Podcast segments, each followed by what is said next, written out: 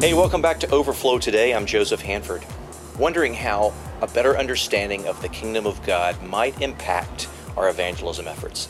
Well, author Steve Schaefer has written a book called Living in the Overlap. Steve, welcome to Overflow today. Thank you, Joe. Steve, why did you title a book about the kingdom of God, Living in the Overlap? Well, it refers to the overlap of the ages. You know, the Bible splits history into two ages. There's this present age, which is the age where Satan rules, and it's an age of sin and disease and death. And then there's the age to come, which is the age when God's uh, end time reign comes in all its fullness, and the world is restored to an Eden like condition.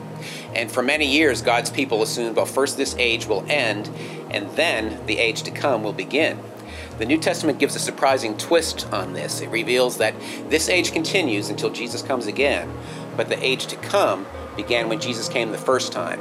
And that means that Christians are living in the overlap of the ages. Even though we're in this present evil age, we can begin to experience some of the blessings of the future age now. Steve, one aspect of this already not yet principle that you talk about in the book is that someday we'll face judgment.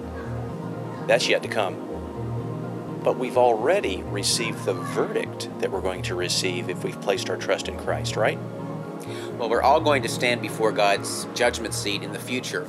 But the New Testament teaches that when we when we receive Christ as our Savior, we already are declared righteous, meaning we have now already received our end time verdict, even though we've not yet stood before God's judgment seat. So you see the already and the not yet exemplified there.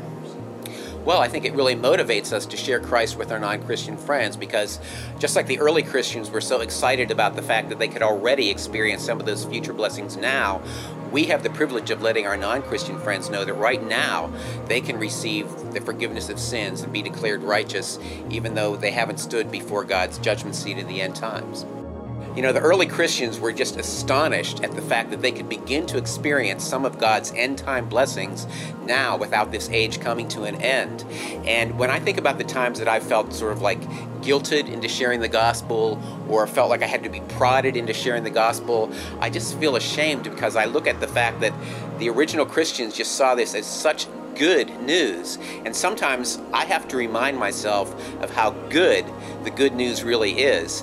And it's, it's, it's like I have to evangelize myself uh, before I can evangelize others because the gospel is such great news, I shouldn't have to be prodded into sharing it.